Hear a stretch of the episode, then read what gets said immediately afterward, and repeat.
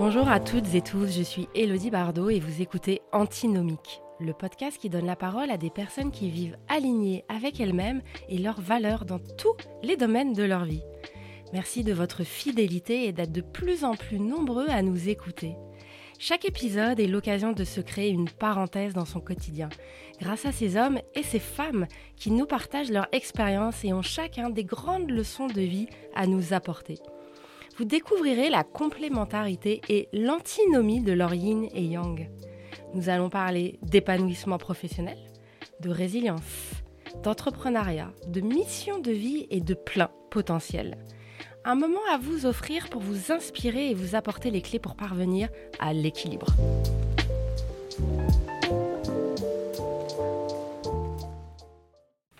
Notre invité d'aujourd'hui est Bruno Ray, il a 48 ans, né à Chambéry, en couple, un enfant.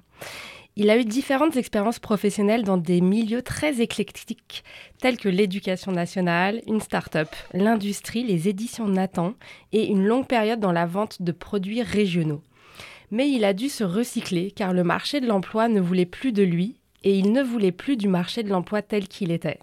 Il a donc inventé un emploi à sa taille et il est le fondateur de la marque DAU qui a 5 ans. Sa raison d'être Prospérer sans nuire.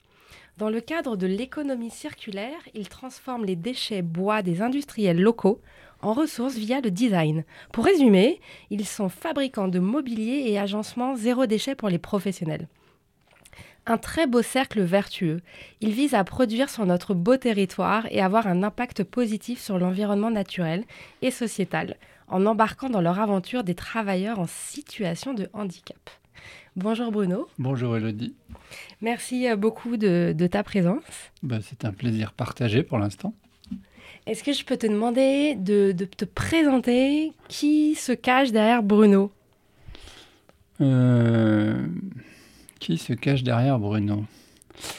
Un homme qui est en quête de lui-même et qui vise à s'améliorer et avoir un impact positif euh, sur ses proches et à ne pas abîmer euh, l'écrin dans lequel il a choisi d'habiter, qui s'appelle Annecy, puisque c'est sa ville de cœur depuis, euh, depuis qu'il est tout petit. Si on commence par, par le départ, tu as commencé dans l'éducation nationale? C'est un des, une de mes expériences professionnelles notables qui m'a que j'ai que j'ai mené, ouais. Je sais pas commencer par ça, mais j'ai été aide éducateur en fait. Donc j'aidais les enseignants euh, à vulgariser l'informatique dans une école primaire à Saint-Gervais. Et c'est ça qui m'a permis de rejoindre les éditions Nathan grâce à une toute petite oreille que j'ai trouvée dans le Dauphiné où il était marqué que les éditions Nathan voulaient numériser les ressources pour les enseignants. Et j'ai lu ça dans le Dauphiné je me suis dit ça serait marrant de participer à ça. Et six mois plus tard, j'ai pu intégrer les éditions Nathan qui, euh, comme je connaissais euh, le milieu de l'enseignement et que je connaissais les difficultés des enseignants à aller vers l'informatique, m'ont recruté pour euh, convertir d'une part les éditrices papier à l'Internet et amener les enseignants à consulter les ressources qui étaient avant sur magazine papier sur le web.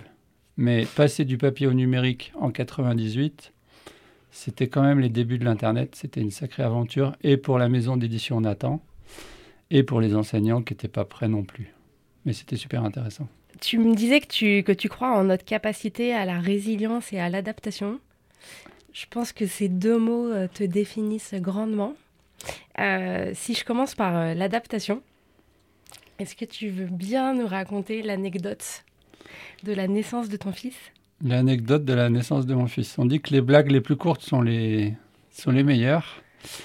Et en fait, euh, ma femme a fait un déni euh, total ou complet, je ne sais plus quelle est l'expression euh, adéquate, mais en fait, on est rentré un soir à l'hôpital et le lendemain, nous étions les heureux parents d'un petit garçon qu'on n'avait pas du tout prévu, anticipé. On n'habitait pas ensemble. En fait, moi, j'étais dans une coloc à Annecy, et elle, elle habitait à Vienne, et on se demandait ce qu'il allait advenir de la suite. Et c'est notre fils qui nous a choisis et qui a choisi pour nous. Du coup, euh, je, dis maintenant que j'ai monté ma première start-up en une nuit avec ma femme.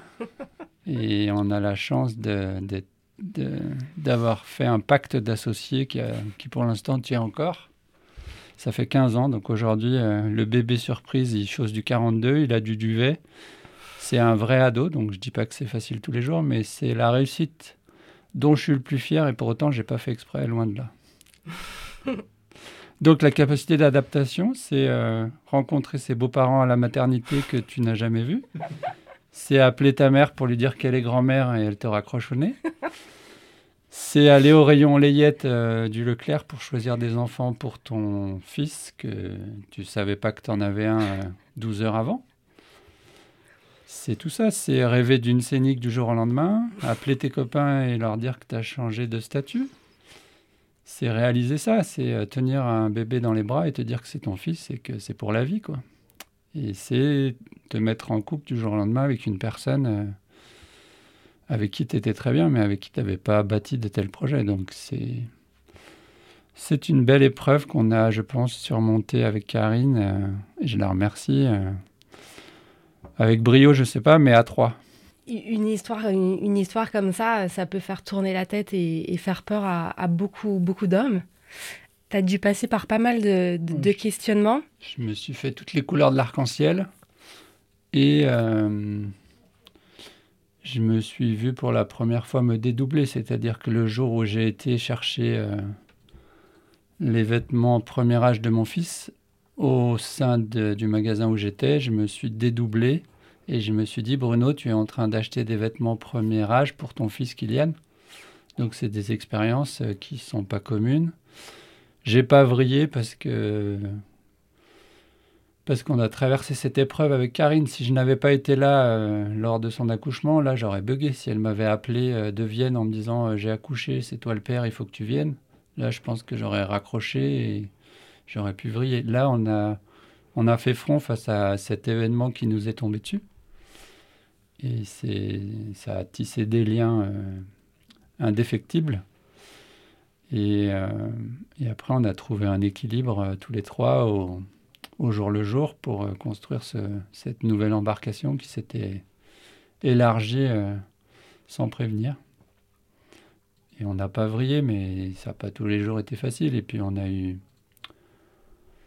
On a vécu longtemps sur le récit de cette histoire incroyable qu'on a, a traversée. Et après, on a, on a passé le cap, mais tu restes longtemps accroché à ce, cette histoire fantastique comme un premier sommet, comme euh, un exploit ou comme euh, ça te marque euh, pour longtemps? En, parlant de justement de résilience et d'adaptation, tu as dû faire face aussi à une autre, une autre épreuve. C'est un, un pépin de santé c'est à moindre échelle euh, le deuxième impact euh, de ma vie qui a transformé ma vie. C'est un arrêt au stand forcé, mais c'est un arrêt au stand qui, qui m'a aidé à, construire le projet dans lequel euh, je m'éclate aujourd'hui, qui s'appelle DAU. En fait, j'étais dans une situation où j'étais bloqué et mm, comme ma tête, je ne pouvais pas l'écouter, j'avais un crédit sur le dos, je ne pouvais pas quitter mon emploi. Mon corps m'a aidé à quitter mon emploi et j'ai eu un petit pépin, une hernie. Et du coup, j'ai dû m'arrêter. Mon patron m'a proposé une rupture conventionnelle, chose qu'il ne proposait pas à ses autres salariés. Et ça a été pour moi le moyen de m'échapper. Ça m'a obligé à m'arrêter et à réfléchir et à me projeter dans un nouveau modèle, puisque le modèle dans lequel j'étais, il était trop petit ou plus, plus adapté à mes envies. Donc ça a été une chance. Et là aussi, il faut euh, entendre les messages qu'on nous envoie de force euh, de temps en temps. Et savoir s'arrêter pour dire, OK, du coup, là, on m'envoie un, carton jaune, on me met sur le bas-côté, c'est un arrêt au stand, mais sûrement qu'il y a quelque chose à en tirer après. Je dis ça maintenant, quand tu es dans le dur, tu es dans le dur. C'est facile d'analyser euh, après match, comme on dit. La... Hum, tu es le fondateur de la marque DAU. Comment, comment elle t'est venue euh, cette... Euh, eh bien, comme, euh, comme on l'a dit en introduction, j'avais fait plein d'expériences professionnelles différentes dans plein de secteurs différents. Mon CV, il, il parlait plus aux recruteurs et puis je passais pas la, la case du CV. J'arrivais pas à l'entretien. À l'entretien, j'aurais pu défendre mes chances, mais les postes maintenant, ils sont, il faut cocher toutes les cases Sauf que moi, j'avais trop de cases ou pas assez de cases. Et puis, je voulais plus travailler dans l'économie euh, linéaire. La cause environnementale était une cause que j'avais épousée euh, spirituellement parlant. Et là, c'était l'opportunité d'essayer de, faire quelque chose qui avait du sens. À 45 ans, à la mi-temps de ma, vie, je voulais faire quelque chose. Euh, j'avais fait plein de choses et je, voulais, je me suis donné l'opportunité de faire quelque chose qui me parlait plus que ce que j'avais fait jusqu'alors. Ou alors j'avais acquis des compétences dans différents domaines qui me permettaient de faire... Finalement, tout ce que j'ai fait auparavant, ça me sert dans ce projet qui est le projet d'AU. C'est un projet hybride qui est multisectoriel et qui demande euh, plein de compétences différentes. Cette entreprise, elle a 5 ans. C'est ça. Ta, ta vision, c'est laquelle? Euh, Que le meilleur reste à venir et que les 5 ans passés euh, ont été formidables. Vouloir se reconvertir et lancer un nouveau concept en même temps. La naïveté que j'avais il y a 5 ans, merci à elle. Si on m'avait dit toutes les barrières que j'allais rencontrer peut-être que j'aurais pas signé ou que j'aurais rendu les clés le premier jour. Le Covid, euh, vouloir euh, développer euh, un nouveau concept de meubles upcyclés et développer une économie verte en même temps, ça fait, ça fait beaucoup d'ingrédients pour une seule recette. Mais bon, peut-être que c'était un défi à la hauteur de, de ce dont j'avais besoin, je ne sais pas encore. J'aimerais bien que tu nous parles du démarrage de ton projet lors d'un Startup Weekend, d'ailleurs, où Cyril, qui est avec nous, était euh, en tant que coach sur cette édition. En fait, dans les différentes expériences que j'ai faites, j'ai bossé dans une vraie start-up et peut-être euh, une des premières en France. J'ai fait six mois chez lastminute.com. Et ce lastminute.com, ça. Il n'y a peut-être pas de hasard, mais mon fils, on l'a eu au dernier moment, on peut dire ça. Je suis toujours euh, efficient au pied du mur et des fois je suis un peu juste euh, en termes de timing, mais c'est malheureusement je ne sais pas faire autrement. Et le Startup Weekend, ça a été pour moi une super expérience. Et c'est un de mes premiers pitchs au papeterie, donc j'en garde un grand souvenir. Et en fait, euh, spontanément, il y avait trop de personnes qui voulaient intégrer mon équipe pour défendre et travailler sur mon projet. Et donc, je me suis retrouvé dans une situation où j'ai dû licencier des gens que je ne pouvais pas embaucher par rapport aux autres équipes. Donc, ça m'a fait chaud au cœur. Après, le Startup Weekend, c'est une expérience euh, dont tu ressors lessivé parce que ça dure 54 euh, heures et en 54 heures, tu accouches d'un projet. En l'occurrence, moi, euh, j'avais déjà travaillé en amont sur le projet, donc j'avais déjà joué un peu avec les, limites ou les règles. Mais c'est quelque chose qu'on n'a pas dit. Un DAU, quand tu lui mets un parc, il cherche à sortir du troupeau ou du parc. Donc ça me correspond aussi. Et non, cette expérience du Startup Weekend, ça a été une super expérience. Et d'ailleurs, j'ai voulu rendre ce qu'on m'avait donné, puisque l'année d'après, j'ai participé en tant que apporteur de, de conseils ou d'expérience au Startup Weekend et j'ai aidé un projet et c'était aussi euh, une super expérience. Donc, euh, tous ceux qui sont au pied du mur et qui réfléchissent à créer leur entreprise, faites le Startup Weekend. C'est mon message euh, du podcast. Faites le Startup Weekend, éprouvez votre projet, confrontez-le à d'autres gens qui vont vous donner des idées. Dans ces idées, ne prenez que celles qui vous parlent, mais faites, faites le Startup Weekend. Quelle est euh, l'épreuve la plus difficile que tu as rencontrée Professionnellement euh, Par rapport à, à, DAU C'est l'inertie. Les gens, ils aiment le concept de mobilier upcyclé et à la fin, ils voudraient euh, des meubles qu'on fabrique du jour au lendemain, euh, qui, soient moins chers que des meubles fabriqués par Ikea ou Cocktail Scandinave. En fait, c'est l'incompréhension des acteurs qui sont potentiellement nos, clients et la difficulté de mettre en œuvre ou d'industrialiser la France, contrairement au discours qu'on entend, comme quoi le défi de réindustrialiser réindustrialiser la France serait, serait réussi.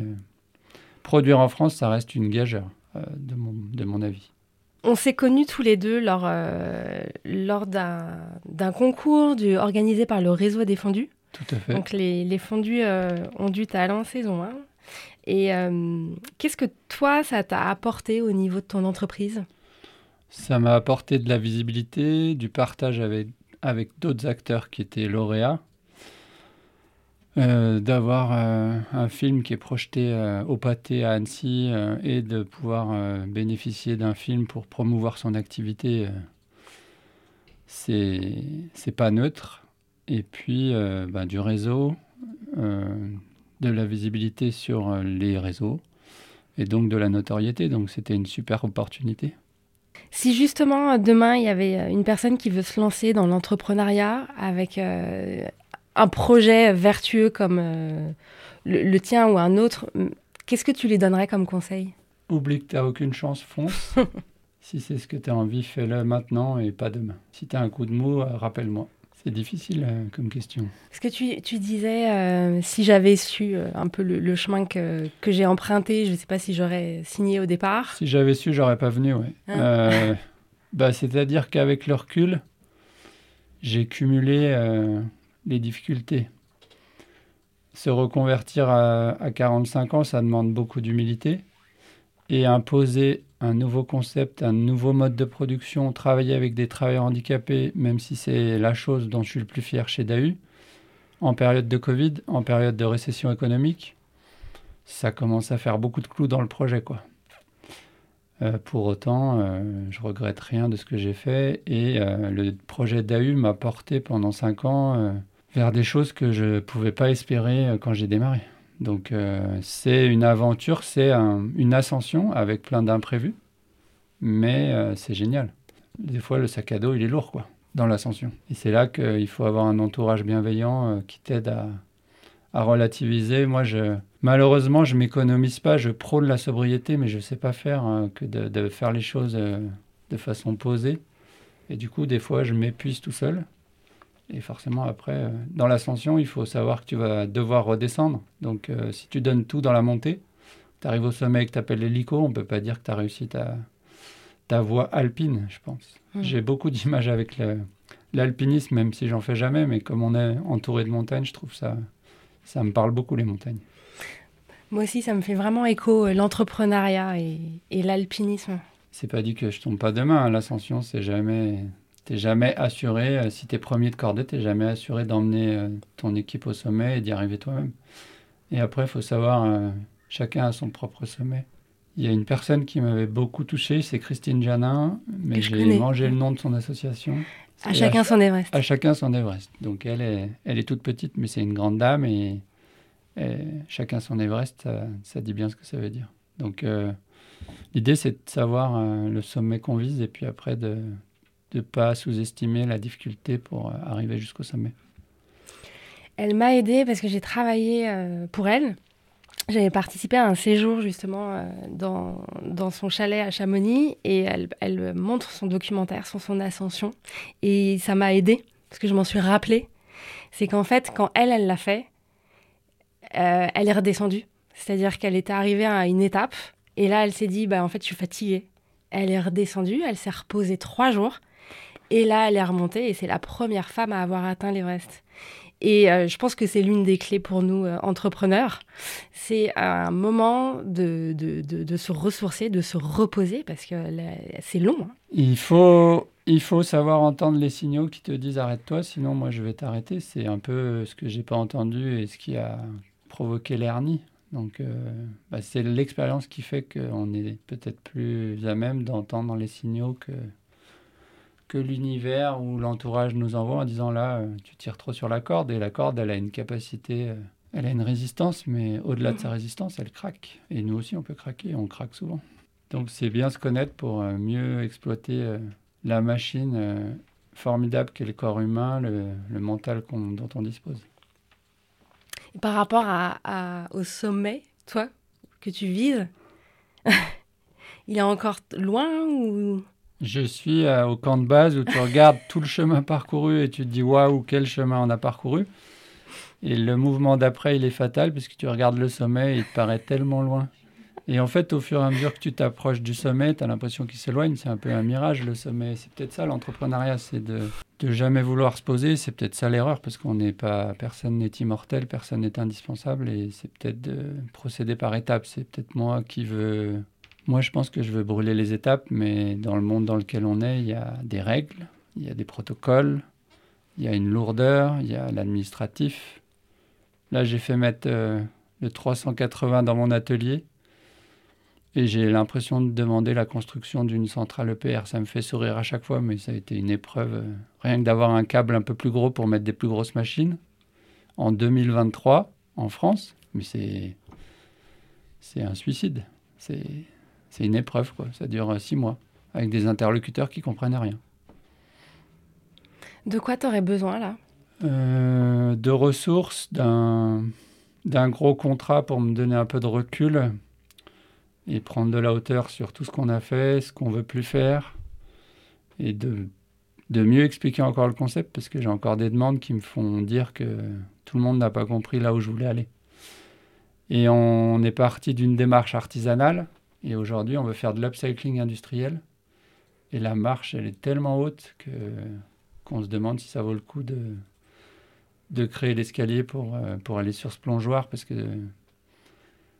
là, euh, l'upcycling industriel... Euh, et puis on retombe dans les travers de ce, contre quoi on a lutté. Nous, on voulait une structure légère, on voulait être agile. Et l'industrie en France, c'est tout sauf agile. Et c'est pour ça que L'industrie automobile, euh, elle est en crise en France, dans la vallée de l'Arve. Et changer pour passer du moteur thermique au moteur électrique, il va y forcément y avoir de la casse. Et j'ai ça dans, dans, mon viseur en me disant, euh, l'industrie, quand tu prends une décision, c'est une décision lourde qui t'engage financièrement. Et quand tu te trompes de machine, tu te trompes pour euh, lourdement. Quoi. En fait, l'industrie, c'est lourd. Et nous, je pense qu'avec Christian, on visait quelque chose de léger dans, au, démarrage au moins. Mais face au volume de déchets qui sont à notre disposition, il faut qu'on ait euh, des armes lourdes pour les transformer en mobilier. On peut faire beaucoup plus, mais il nous faut plus de moyens. Et après, c'est aussi qui dit moyens et machines dit beaucoup d'humains et beaucoup de foncier aussi. Et à Annecy, le foncier, euh, ça coûte cher. C'est pas, c'est un secret pour personne ici, je pense. Comment tu as intégré les, travailleurs en situation de handicap? Alors, ils ne sont, pas, dans l'entreprise d'AU, ils sont dans un milieu adapté à, à leurs problématiques. Et je voulais travailler avec ADTP qui est à Cran. Et on a dû basculer sur Tonon, parce qu'à Cran, il n'y a plus de menuiserie. Parce que travailleurs handicap, handicapés et menuiserie, ça amène beaucoup de complexité. La menuiserie, c'est un, un métier qui est dangereux parce qu'il y a des objets tranchants qui tournent à des vitesses très élevées. Il y a des poussières euh, qui provoquent des cancers, donc il faut des systèmes d'aspiration. Ça nécessite des investissements lourds. Et du coup, entre le moment où j'ai réfléchi à mon projet et le moment où mon projet était, mûr, euh, ADTP a, sorti la menuiserie de son activité pour toutes les raisons que j'ai évoquées. On a dû euh, transférer la sous-traitance à Tonon. Tonon, ça reste en Haute-Savoie, mais n'empêche que ça engage du transport pour emmener euh, des matières à Tonon et les faire rapatrier à Mété. Sinon, mon projet d'économie circulaire, il était sur un tout petit périmètre et ça correspondait beaucoup plus à l'esprit, à ce que je voulais faire.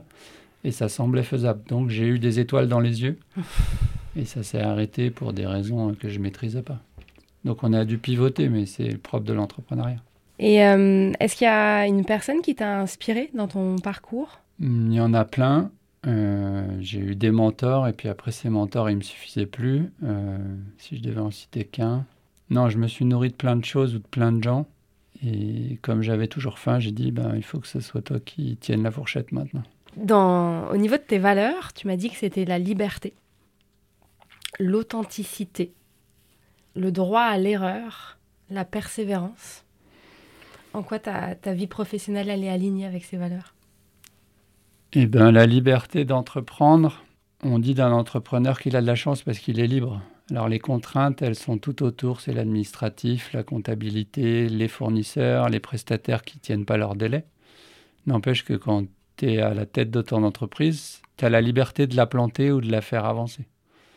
Et ce choix-là, euh, c'est un choix qui est à la fois super et à la fois euh, dangereux et donc réservé à des gens, euh, à tout le monde. Mais il faut chaque choix que tu fais, il, a des conséquences quand tu es chef d'entreprise. Donc la liberté, c'est ça. C'est il y a des gens qui la veulent et dès qu'ils l'ont, ils regrettent d'être libres parce qu'ils ne sont pas capables de gérer leur liberté. Et c'est la montagne, la liberté. C'est voir un sommet et dire euh, je peux le faire, j'ai envie de le faire, je le fais.